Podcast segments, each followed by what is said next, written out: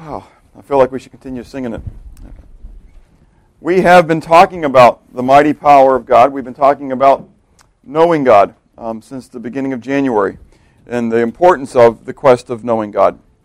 And what Jesus said in John chapter 17, verse 3, about really the definition of eternal life. And that is, this is life eternal, that they may know you, the only true God, and Jesus Christ whom you sent.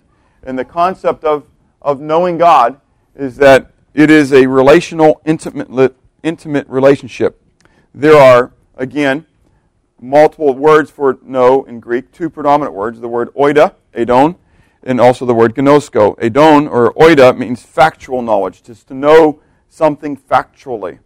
And many people know God factually. They, they know what the Bible teaches about it. And again, from my testimony that I've shared, I knew God for 23 years factually. I went to church every Sunday. I know, in the snow, uphill both ways. And so, but I knew God. I mean, I, I, I knew that God was a Trinity. I knew that Jesus Christ came to the earth. I knew that He died on the cross. I knew that He rose again from the dead on the third day. But I didn't know God. Jesus said, This is life eternal, that they may know you, have a relationship with you, the only true God, and Jesus Christ, whom you've sent. That's why Peter, at the very conclusion of his writings to the, to the saints scattered abroad, said, But grow in grace and in the gnosko, in the intimate knowledge, the relational knowledge of your Lord and Savior, Jesus Christ. That's God's desire from the beginning, is that He would have a relationship with you and I. If it was all about religion, then Jesus wouldn't have said, These people worship me with their hearts, or with their mouths, but their hearts are far from me. What He wants is your heart, not just your mouth. And so, as we have considered this quest of knowing God, we looked at the existence and exclusiveness of God, that He is, and that He is the only one who is God, that there was before Him there were no gods, neither shall there ever be any after Him. He is God, and He is God alone. We looked at the composition of God, and again, the, the our, our another one of the challenges that the difference between theology and theognosis, that theology is the study of God, and we want to make sure that we're not just putting it together again against a bunch of factoids here, a bunch of data points.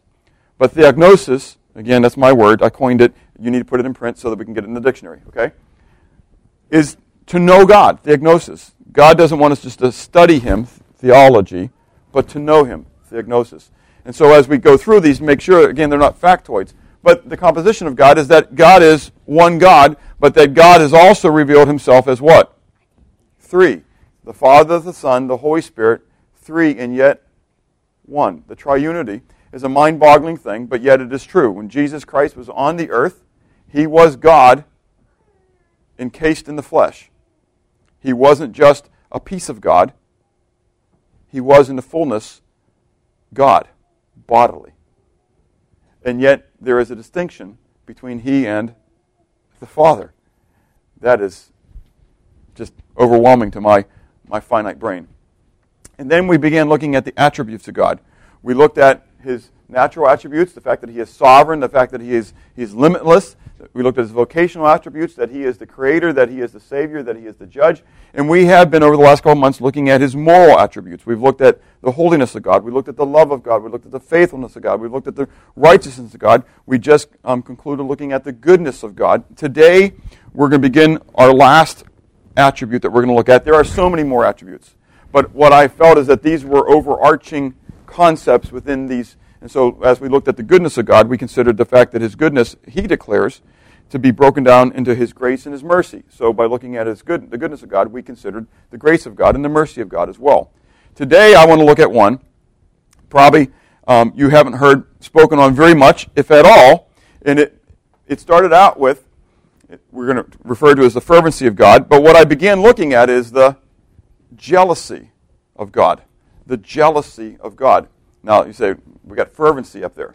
It's because, again, as you study, you want to go back where?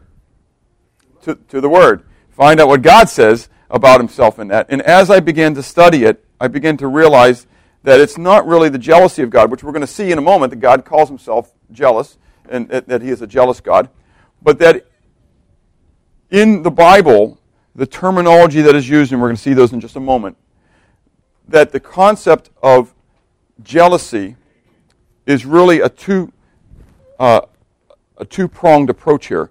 It's zeal, zealousness, and jealousy.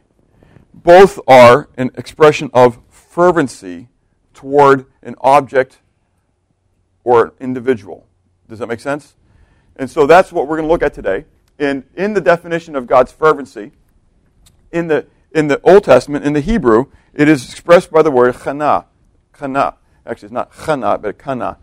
Kana, which means to be zealous, jealous, um, envious, or covetous. Okay? And so you can see, zealous, though, when we consider somebody having great zeal, we think of that as a what? A good thing. It's a positive term. But when we say that somebody is jealous, we think of that as what? Bad, especially when we consider it from the concept of envious and, and covetous. But jealousy isn't, we're going to see, isn't all bad. I mean, there is a concept of good jealousy. You go kissing on my wife, and you, you'll find out there's a godly jealousy, right? Because I'm going to come and I'm going to deck you because you have no place with my my wife. Make sense? Okay? So there's a good jealousy, and we'll talk about that in a moment. In the Greek, there is the word zelao, which means to be hot or fervent towards something, zealous, jealous, again, um, envious, or covetous. So words are synonymous coming through from the Hebrew to the, to the Greek, and you can see that they both have this, both what is considered to be a positive and a negative context. And so we see some of these in the concept of um, jealous, this, this word chana, um, with Joseph and his brothers. That when Joseph received the coat of many colors from his dad, right, and you can check this out later, okay, both in Genesis and they're um, looking at it in the book of Acts. But he got this the, the, coat of many colors from his dad, and then he had these dreams um, where God was telling him that he was going to be lifted up and his brothers were going to be bowing before him, and then the stars, you know, that the, even the sun and the moon were going to bow before him, who was what? His father and his mother's, right? And we're told that his brothers became what? Jealous or envious of him. Okay? Now, understand, even when the word envious is used then in these places, you can put in the word jealous and it makes sense. We, we get it, okay? They had a fervency toward him. The problem is that their fervency toward him wasn't positive. They wanted what he had. Does that make sense? They weren't happy that he had it. They didn't want him necessarily to have it. Rather, they wanted it themselves. And so there was this jealousy. This is that word kana that's being used. Korah. Does anybody know who Korah is? Ah, good. He's a rebel. Okay, the rebellion. And when did he rebel? Does anybody remember? Against Moses. Give me more details. Because I didn't read the story, so I need you guys to help me out. No, no seriously.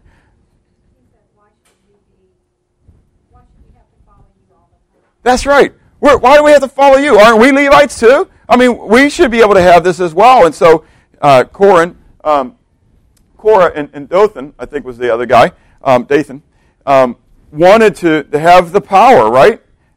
We're told in the scriptures that they became jealous of Moses. They saw what God was doing through Moses, and they said, What? We want it. And so they were zealous, if you would, for the power of God. That's a good thing. But they weren't really zealous for the power of God. They were zealous for them having the power of God. And so then it became their fervency was evil. Okay? Jewish leaders during the days um, of the New Covenant, um, of the New Testament, do you remember when they brought the, the apostles in? And they, they told the apostles um, that they, can, they should no longer um, preach in the name of Jesus we're told that they had great fervency, okay, toward in, in all this. Now, in that great fervency, you can, again, this is our word, okay, zeal, they had great zeal against the disciples, against the apostles, okay? They had great zeal against them. Well, what is that? It's jealousy, okay? You can put the word in there. They were jealous of the apostles. Now, that really sounds weird at a, at a point, like, why would that word be used at that point? Why do you think that the, the, the Sanhedrin was jealous of the apostles. Yeah. Yeah, they couldn't perform miracles. These guys are these guys are healing people. They had tongues of flame, the Holy Spirit coming upon them. They're speaking in languages that they didn't know. Thousands are being saved. Thousands are being transformed. Lives are changing. People are following them, and the leaders wanted what? The people to follow them. Do you get it? So they were jealous. We don't think about it that way, but that's what God says. God looks at the heart, and He knows exactly what's happening. It wasn't that the, the, the leaders were jealous or zealous for the, for the glory of God. They were fervent, if you would, jealous for their own glory. Kind of interesting stuff. It is used, the same words are being then being used for zealousness, to be zealous. Think of Phineas. Phineas was um, the, the priest who went in and, and ran a, um, spear. Thank you, that's the word. I was thinking sword and it wasn't right. The spear through a man and then through the woman when they were engaged in an act that they shouldn't have been engaged in because he was a Israelite and she was a Moabite. Okay? Um, they weren't supposed to have anything to do with them. And so he flaunt, flaunted that sexual relationship um, in front of everybody and took her into the tent. And Phineas grabbed the spear, went into the tent behind them, and impaled them both to the ground. And God says, Amen and Amen. Now, that's kind of rough in today's culture, right? Seriously, you read about you read about the guy in the newspaper doing that, okay? And is your first reaction going to be, Praise God for that man. Wow, he had a great zeal for the Lord. That's what Yahweh says. That's what Moses declares. That Phineas had a great zeal, a fervency for God. And Phineas turned back the plague from Israel because of his fervency or his zeal for the Lord.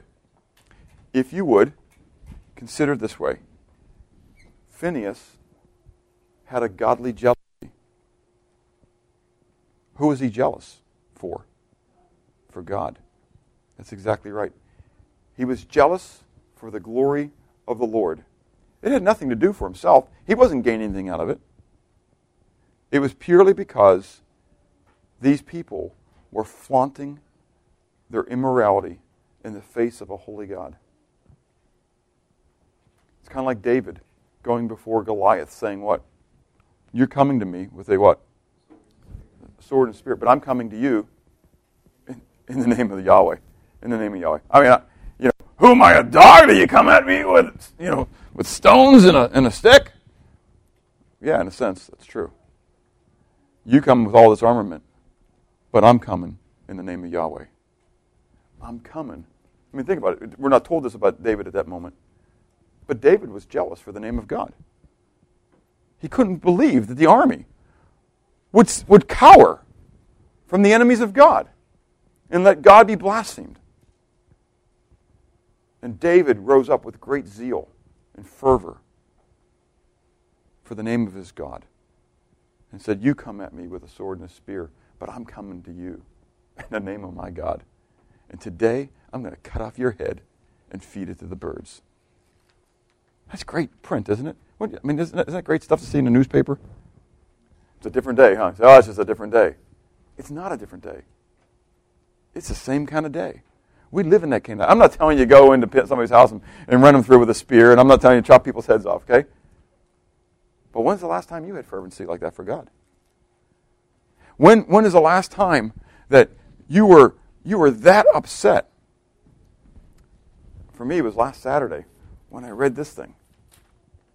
This, this, this chaplain who, who declares that the, the Word of God is nothing but a bunch of stories, and I know he's teaching that over and over again. And, and I praise God that it, I wasn't the only one in Augusta that was irate about this thing, you know? And um, listen, we live in a day when God's name is being attacked. And, and we have got to have this, this zealousness, this jealousy for God. Elijah. Elijah in 1 Kings 19, verse 10, you can look at this again later. We're going to look at some other verses, but this is all kind of preliminary stuff here. But Elijah, he thought he was the only one left. He ran. Remember, remember when we had the, the big the mountaintop experience at Mount Carmel? And, and he had all the prophets of Baal there. And, and he said, You guys here, you, you, you, you take the sacrifice, you choose which one of these calves you want, and, and, and you go build your altar, and you, you put it on there, and you pray. And, and, and then I'll build an altar, and I'll put mine on there, and the first God who answers by fire is the real God. And so he went and he built an altar right away, didn't he? No, he didn't. He went and he took a nap. Kind of sat in the shade of a tree and, and watched the show. Because the prophets of Baal went and did what? They went and built their altar, they put their calf on it, and they began to do, they began to wail and to cry and to call out to Baal. And, and Elijah sat there to the side doing what? Mocking them. Hey, what's the matter? Is he asleep? Maybe he's in the restroom, you know? Maybe you need to cry a little bit louder so he can hear you. You know, and so they, they begin to slash themselves, cutting themselves. And they begin to do all these things and try to get the Baal to, to listen. Baal doesn't pay attention. Because he's what? He's not good. Yes, right. He's not, he's not God. And so, so Elijah gets up and he calls the people and says, Come to me. And he puts together the old altar of Israel He places 12 stones together. He has them dig a ditch, pour a bunch of water over his sacrifice.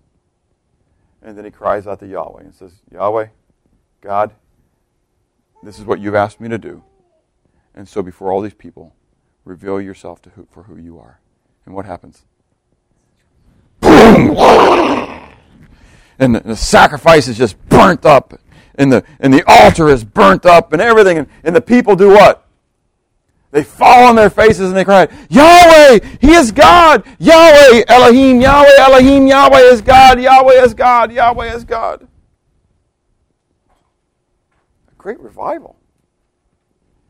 And he runs down the mountain then after the, the storm is going to come. And he goes down and he finds out that Jezebel has heard what's going on, what happened up the mountaintop. And Jezebel, the wife of Ahab, says, Curse me May it be so to me, if by this time tomorrow I don't have your head. And so what does Elijah do? He runs. He sees the power of God displayed with just a word. When's the last time you saw that? I mean, when's the last time you said, God, prove that you're working through me and let lightning split that tree? And it did. You probably never even had the, the gall to even say that, right? I mean, we're all sitting there going, I don't know if I'd even do that. Well, Elijah just didn't do that. I mean, he had the stage set, okay, and had everybody come to him. So he sees that, and then he flees. Well, while he flees, he goes down under the terebinth tree, and God comes to him, and God says, Elijah, where are you? And he says, Well, man, I'm, I'm, you know where I'm at. I'm here. And he says, and, and, and I've been declaring your word, but they have rejected it, and I'm now the what? I'm the only one left. I've had great zeal for you, is what he says. I've had great zeal for you, but now I'm the only one who's left. God says, Don't worry about it. I've actually I've saved some more. They're hiding right now. Obadiah's feeding them. You're not the only one left. But Elijah accomplished all those things. Now I understand because God worked through him. But we're told by James in the New Testament about Elijah. In the effectual, fervent prayer of a righteous man, what? Availeth much. Fervent prayer, zealous prayer, jealous for God, zealous for Him, not for me. But so many times our prayers are focused on me, not on the glory of God. And so we see the display of God's fervency then. And first of all, we see the fervency of God displayed in his zeal for his own person, for who he is. In the book of Ezekiel, chapter 39, verse 25, we read, Therefore, thus saith Yahweh, the Lord God, Yahweh Elohim, Now I will bring back the captives of Jacob and have mercy on the whole house of Israel, and I will be jealous for my holy name. Now, you need to understand as we're going to be moving forward here into, into this, okay, that the basis of all this is that God's jealousy for you and I, which we're going to look at in a moment, is based upon the fact that He is jealous for what? His namesake. God, God is going to be protective of His holy name. Okay? We read in um, John 2 about Jesus being at the, the temple. And he, and he comes to the temple and he sees all the money changers. And so we read now the Passover of the Jews was at the hand, and Jesus went up to Jerusalem. He found in the temple those who sold oxen and sheep and doves, and the money changers doing business. And when he had made whips of cords, he drove them out of the temple with the sheep and the oxen, and poured out the, the changers' money and overturned the tables. And he said to those who sold doves, Take these things away. Do not make my father's house a house of merchandise. Then his disciples remembered that it was written, Zeal for your house has eaten me up or consumed me. Jesus comes into the temple. He sees what's going on. They've made it into a den of thieves. And what happens? He throws them out, but why? He gets jealous for the name of God. The jealousy, the zealousness for God, for his Father. He walks in, he recognizes what the temple was supposed to be, and it wasn't. And it immediately drives him to righteous indignation. Does anybody know what the difference between righteous indignation and anger, anger is? Anybody want to take a stab at it? Huh? Righteousness, okay? Your, your attitude, that's exactly right, okay? The, the term righteous is a dead giveaway, ain't it? Okay?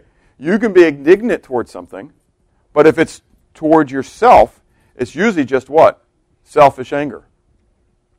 But righteous indignation is when you see something, go back to the things we talked about with righteousness, something that is going against the moral decrees of God, what God has declared to be right or wrong. When something goes against what God has declared to be righteous, and it causes you to be inflamed. You can't help but then have a great zeal or jealousy for God. Not to have what God's is God's, but to protect what is God's. Does that make sense? Are, are you tracking with all that? God's fervency is also displayed in his zeal for his plan. Okay, we're going to have these up here as well, but we're going to be turning in our Bibles in a moment here. It says, This shall be a sign to you. You shall eat this year such as grows of itself, in the second year what springs from the same. Also in the third year, sow and reap, plant vineyards, and eat the fruit of them. And the remnant who have escaped of the house of Judah shall again take root downward and bear fruit upward. For out of Jerusalem shall go a remnant. God says, Now here's what's going to happen. Okay? These are the things I want you to do. Here's what's going to happen. Why? And those who escape from Mount Zion. The zeal of the Lord of hosts will what? Will do it. Because God in his zealousy, his zealousness, God in his jealousy, and his protection of his people is going to accomplish it. God will accomplish his plan. As we went through the book of Revelation last year, and we saw the things of the future events that still are yet to be. You can take it to the bank that it will happen. Why? Because the zeal of God will perform it. Isaiah 9, verse 6 to 7. For unto us a child is born, unto us a son is given, and the government shall be upon his shoulder. We sing that all the time at, at Christmas time, right? And, his name shall be called Wonderful Counselor, Mighty God, Everlasting Father, Prince of Peace. Of the increase of his government and peace there will be no end upon the throne of David and over his kingdom to order it and establish it with judgment and justice from that time forward, even forever. Why? Because the zeal of the Lord of hosts will perform it. You do not have to worry about the future. Because the zeal of the Lord of the hosts is going to perform it. It's a done deal. The fervency of God is displayed in his zeal for his people. Again, in the book of Isaiah, chapter 42, we read, Yahweh shall go forth like a mighty man. He shall stir up his zeal like a man of war. He shall cry out, yes, shout aloud. He shall prevail against his enemies. I will bring the blind by the way they did not know. I will lead them in the path they have not known. I will make darkness light before them and crooked places straight. These things I will do for them and not forsake them. The Lord is going to go forth in his what? Zeal. And in his zeal, what's to say that he's going to do? He's going to take care of his people. He's going to bring his people back. Listen, God has set his affection upon you. He has loved you with an everlasting love. And he will accomplish for you what he's declared that he will accomplish. There are times when you may feel like you are out in the wilderness. Times when you may have gotten yourself into an exile, if you would. I mean, why, why, was, why were the, the Israelites, why were the Jews in exile? Anybody know? Because why? They forsook God. Yeah, just bring it down. They, they, they sinned. They erred. They rebelled. And God, Hebrews chapter 12, right? 1 Corinthians 10, Hebrews chapter 12. God does what for those who are his children? He chastises them. And God disciplined his children. And he sent them into exile, into Babylon. But he says what? I, I'm going to bring you back. I'll bring you back. Why? Because you're mine. You're mine. God is jealous. The Lord avenges. The Lord avenges and is furious. The Lord will take vengeance on his adversaries and reserves wrath for his enemies. Now, context here in the book of Nahum who are the enemies of God? Who do you think the enemies of God usually are manifested as? People. But give me a name for those people. No, no, no. You're, you're being too specific. They're the enemies of his children, the enemies of his people. Okay? So the Amorites, back then, true. Here he's talking to the Assyrians with the Ninevites and such. Okay? But the fact is that they are the enemies of his people. And so, in a sense, what God's saying is, vengeance is mine. What? I will repay, saith the Lord. Don't you remember that from Romans chapter 12? Where, where God, where, where Paul, God speaking through Paul, says that, that we're not supposed to, to extend our wrath upon our enemies, but rather we're supposed to what? To, to love our enemies, right? Why? Because vengeance is mine, I will repay, saith the Lord. I don't have to worry about taking vengeance out of my enemies. God's got my back. Do you get it? So, ultimately, unlike Jonah, what should I desire for my enemies? Mercy, good, okay. Mercy, grace. That boils down, bring mercy and grace come together in redemption and salvation. Yeah, I desire for my enemies to be reconciled to God because when they're reconciled to God, guess what? They're no longer going to be my enemies. Now, isn't that cool? And so I think I've shared somewhere during the course of this, this series about the, the, the pastor in, in India, who's an Indian pastor, who was ministering in, in the village and had a fruit stand. And this is a real story. This isn't just made up. This is true. And um, but the the Hindi um, didn't like the fact that he was there, and so they hired some guys to literally take him out. And so they destroyed the fruit stand, and they took him into the hut, and they tied him to the to the, the middle stake, and they cut off his right arm and left him to bleed to death. His wife happened to come in, found him, stuffed the arm, got him to uh, a medical something rather they were to, clot the, that, and, and he was speared. He was saved. He was uh, he lived. They went back to the village, to the same village. Built the fruit stand again. Began to minister in the hut again for the church. And that guy that cut off his arm got saved and is now a deacon in that church. That's cool stuff. But it all depends on who you are allowing to handle the wrath. The zeal. Do you get it? Your zeal should not be for yourself, but for God. God ultimately has your back. Now, the fervency of God is displayed in his jealousy for his children's affections. This is where we want to spend a little bit of time looking at some passages, okay? Um, the time that we have left. Let's turn to Proverbs chapter 6. To Proverbs 6. I know some are saying, man, that was long enough for the message by itself. And now we're just starting. That was kind of like the hors d'oeuvres, you know? We were just kind of, you know, kind of at the table, just kind of snacking, you know? So now we get to, to, to start turning the pages and, and reading. Proverbs 6, beginning of verse 32, says, Whoever commits adultery with a woman lacks understanding. He who does so destroys his own soul. Wounds and dishonor he will get, and his reproach will not be wiped away.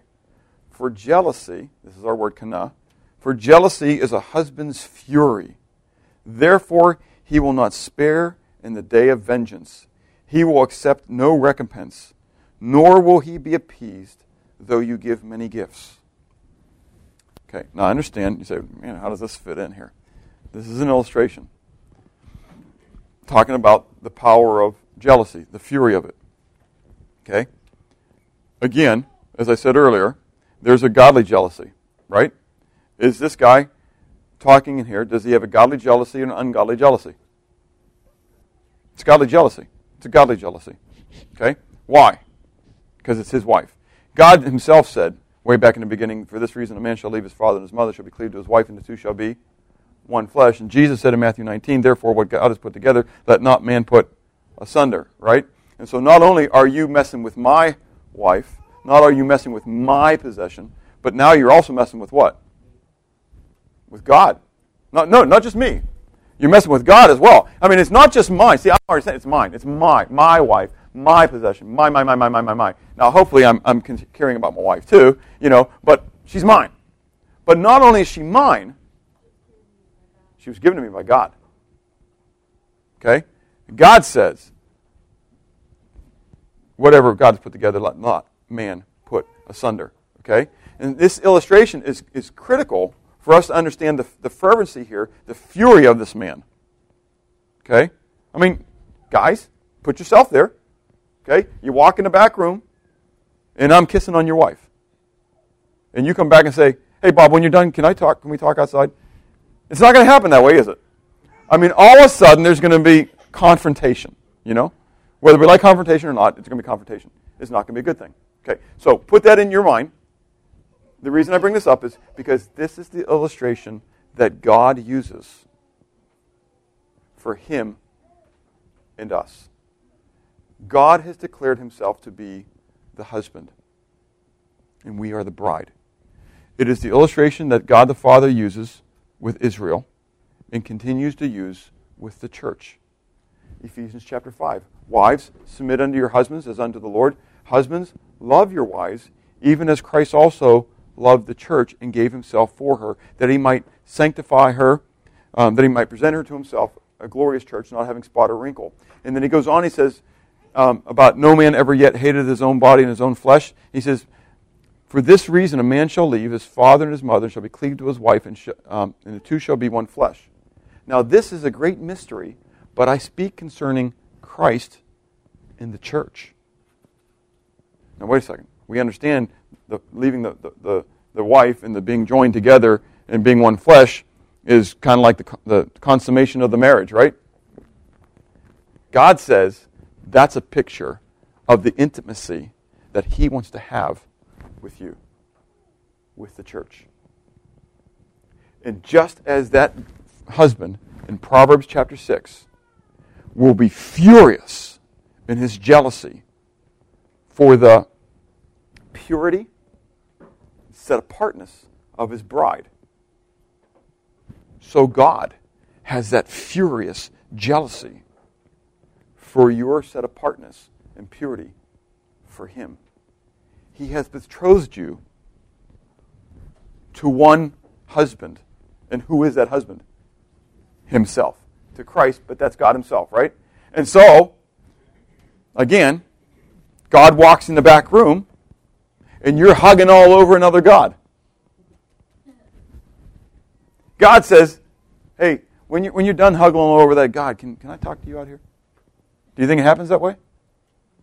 No, we're going to see that in just a moment here. Let's turn to the book of Exodus, chapter 20. When, when God declares something in His Word, is it important? If God declares it twice, do you think it's still important? It's probably more important. If God declares it um, multiple dozen times, what, what, do you, what do you think on that one?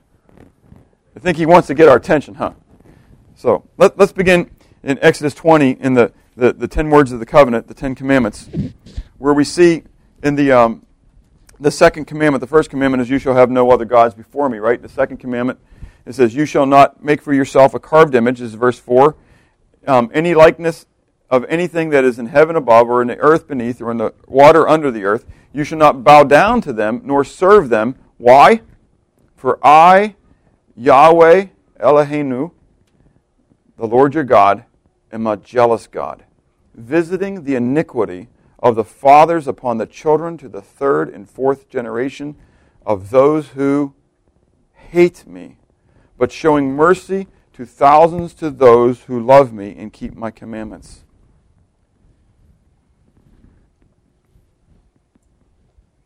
Though you and I wouldn't say this, I don't think you would say it. If you went and cheated on your wife or on your husband and you were caught, would you say that you were doing it because you hated your spouse? No, most people don't. I mean, most people aren't there. Most people, when I go through marital counseling, it was a matter they, they gave into the temptation, the lust of their flesh. They really do love their spouse. They don't want to lose their spouse. They'll do anything to keep their spouse. Okay? They love their spouse. Okay, but but they love themselves more. And, but their spouse is sitting there across the table, of course, not right next to them, but across the table, right? The spouse is looking at them saying, What? You liar. Do you feel loved at this moment? No. What do you feel? Betrayed. You feel hated. God makes it, puts it right out. Jesus does this as well in his teachings as well. Jesus said, if you don't hate your father and your mother, then you really don't love me. Now, he's not saying that you really have to hate these people, but the whole point is if you love them more than you love me, you really what? You don't love me. You hate me. If you're following after other gods, God says you hate him.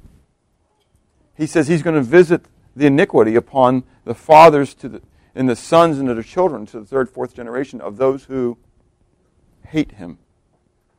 There, there is no gray area with God. There's a line between love and hate. To not love is to hate. We like to blur lines. It makes us feel good. That's just a what? A gray area. Now, I can't tell you in your life before God all the time where the line is for you, okay? That's between you and God. But I can tell you this God's got a line. And it's amazing to me how many people know the line. Wednesday night with all the, the kids thing, right? Um, I'm trying to think exactly what happened. But I, I turned around, I came in, and, and one of the kids kind of turned in like hide what they were doing. Now they were doing something they were allowed to do. But the minute they they they didn't know that. Okay? So they tried to hide it. So what did that communicate to me? They're doing something that they thought they shouldn't do. I was okay that they did it. It wouldn't have bothered me at all that they did it. But they thought what they were doing was disobeying. So in God's eyes, what was it? disobedience. In the book of Romans, we're told if you doubt, you what? You sin. Do you get it? There was a line. Now, the line was different for that kid than everybody else in that room. Do you get it? Because you know how to do it. But at that moment, that that kid didn't realize it and he thought he was trying to get away with something. What was okay for everybody else now was what? Sin for him. And in making the decision, making the choice to go across that line. I know we don't want to hear this.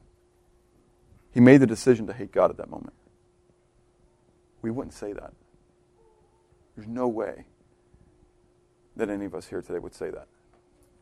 But that's what God says. I want you to love me with all your heart, with all your soul, and all your mind.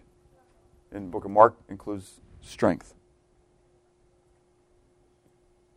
How much does God want you to love him? With everything. And he is jealous for your affection. That you would not share that affection with anybody else. Even my love for my wife. Now listen to this. And we'll talk about this a little bit more next week. Ought to be an extension, not a replacement, of my love for God. Do you get it? It's not sapping from my love for God. It is actually overflowing from my love for God. Now that's a hard one to grasp, get a hold of, isn't it? Because we think, and Bob struggles with this, the division of my attention. There should be no division in my attention. But rather, because of my love for God, I love my wife as Christ loved the church.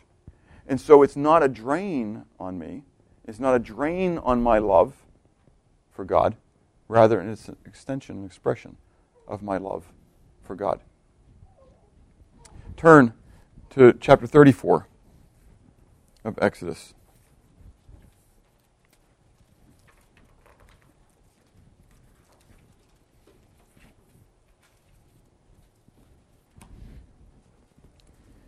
Take heed chapter 34, verse 12 Take heed to yourself, lest you make a covenant with the inhabitants of the land where you are going, lest it be a snare in your midst. Stop for a moment.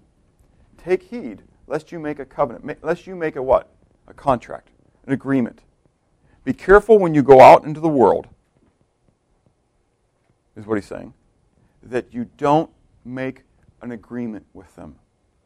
That you don't start doing business with them in a sense. Okay. Now I'm not saying go oh, cloister yourself away, but here's what he's saying. Why?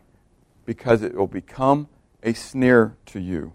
But you shall destroy their altars, break their sacred pillars, cut down their wooden images, for you shall worship no other God, for the Lord, whose name is jealous, is a jealous God.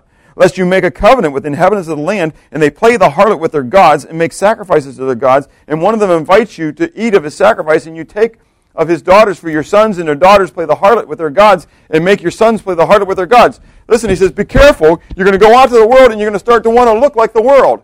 But offer your body like a living sacrifice, which is holy and acceptable, a reasonable act of worship, and don't be conformed to the world, but rather be transformed in the renewing of your mind. Sound familiar, right? Romans chapter 12. It's the same concept. He says, listen, don't want, go out trying to look like the world.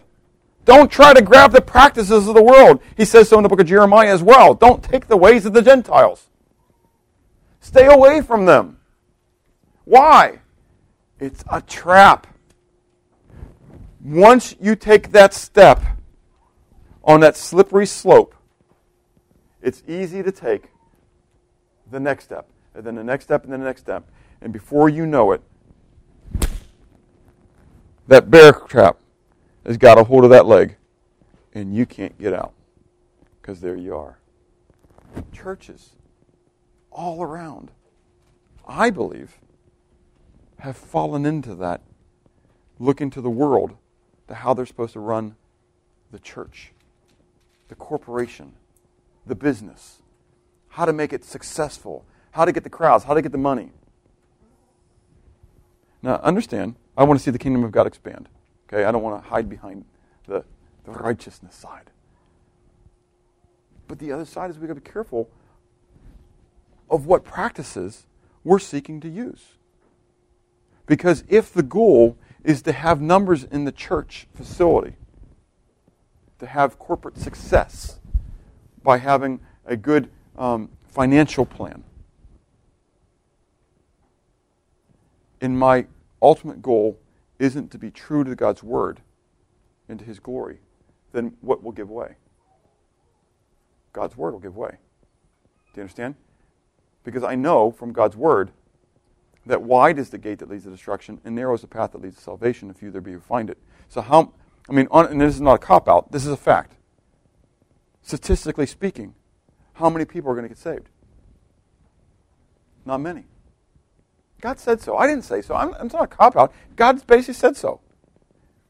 God said it's going to be a narrow way. It's a narrow path. Few there be that find it. Oligos. Few. Just a little that, that are going to find it. I still go out trying to find those few. I'm going to, keep giving the gospel up. I'm going to sow the seed. Maybe God will have a, a big portion in Augusta and a very little portion someplace else because we're being faithful to, to go out into the harvest. Does that make sense? But the fact is, my goal isn't that we be a church of a thousand. My goal is what? And hopefully it's your goal too. That we be true to God's word and we give him the glory through the proclamation of his truth to his people and to the world. And so our desire, as we declare in our Constitution and on the church, is that we want to love the Lord our God with all of our heart, soul, and strength. This is the first and greatest commandment. That's what he asks us to do. And his word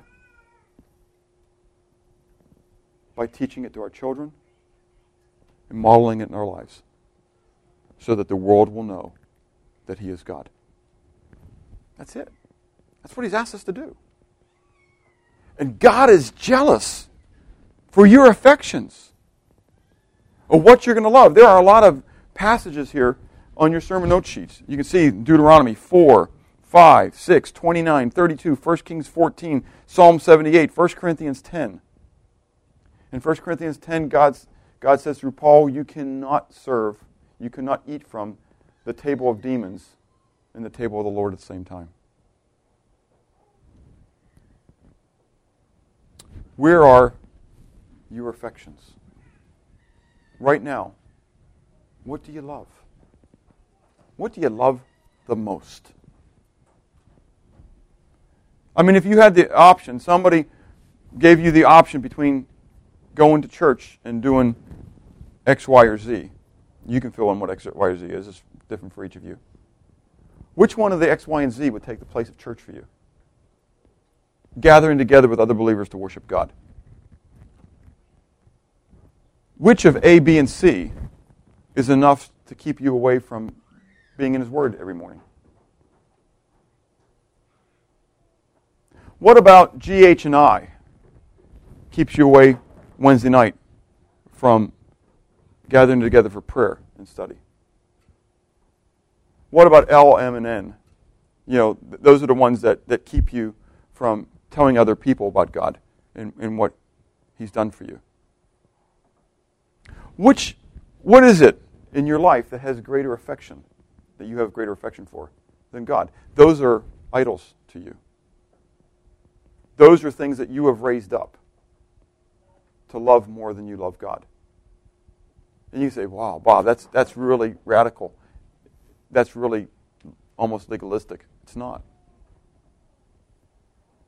God said the greatest commandment is to love Him with all your heart, with all your soul, with all your mind. He didn't say 90%. Just love me most of the time. Love me Sunday morning and I'm okay. You can love whatever you want the rest of the week, but just love me on Sunday morning. He didn't say that. Rather, over and over and over again to the children of Israel and then into the church, God says, I want it all. I want it all. What am I giving him? So, the fear of the Lord is the beginning of knowledge, but fools despise wisdom and instruction. How many of you today would declare openly that you are a fool? Not none of us. I mean, I'm, I do not put my hand up either. Well, okay. Fear of the Lord is the beginning of knowledge. And we said what? Knowledge is what? Yada is to know God, right? I mean, it's, it's, it's intimate knowledge. So, how has the weekly con- consideration of God and His attributes affected your life? Has it? We have now spent the last seven months looking at God. We've considered who He is. We've considered how He has expressed Himself to us. We've considered His moral attributes. Next week we're going to finish up on this, the looking at the fervency of God with our reflection of it and, and how it applies to our life. Has it affected your life at all? Are you growing in your worship of God? Do you desire to spend more time with Him, glorifying Him for who He is? Do you want to be in the Word more, reading it, so you can know Him deeper and deeper, growing in the grace and knowledge of our Lord and Savior Jesus Christ? To Him be glory forever. Amen. Do you want to know Him in the power of His resurrection and fellowship of His sufferings? Are you pressing toward the mark for the prize of the high call of God in Christ Jesus? Are you seeking to offer your body as a living sacrifice, holy and acceptable unto God, which is your reasonable act of worship? Not conforming the world, but putting it aside, putting off the old man, putting on the new man that you may be restored and, and renewed in your mind. Has it affected you at all? And this is not me beating on you, it's just challenging you. As God has challenged me. Listen, I can put it to you, but you know what? Be not many masters, James 3 1, because such have what? The greater condemnation. And by your own words you will be judged. Okay? I understand that. I'm the one that's teaching you. I'm the one who's putting it out. So I'm standing before God. How much has my life changed in the last seven months? Again, if you feel like you're there, we talk about it in Sunday school, right? If you, if you feel like you've, you've got it all, you've reached the mark, you're wise in your own eyes, and you've just shown how far you've fallen. That's what God says. It's not what I say. Our God is a jealous God. He will not share you with another. I, I don't know how you feel about that, but I know what God has declared. And you cannot serve God in materialism. That's that word mammon. Mammon is the things that money buys. We bring it into our current vernacular. It's materialism. You can't serve the things of the world materialism and God at the same time. You just can't do it. You can't. You have to make a decision. Are you going to serve God or are you going to serve worldly things? There's again, there's, there's, there's no gray area. And so as um, Joshua declared to Israel when he was talking to them about the idols and the worships and who they were going to love and who they were going to follow, who they're going to have affections for, he said to them, Choose ye this day whom you will serve. But as for me and my house, we'll serve the Lord. Who are you going to serve? Not just with your mouth, with your life, with all of your affection, with your zeal, with your jealousies, the fervor, the fire that burns from within. What has your desire? What sets your soul on fire? Let's sing that. Um, it's in your in your bulletins.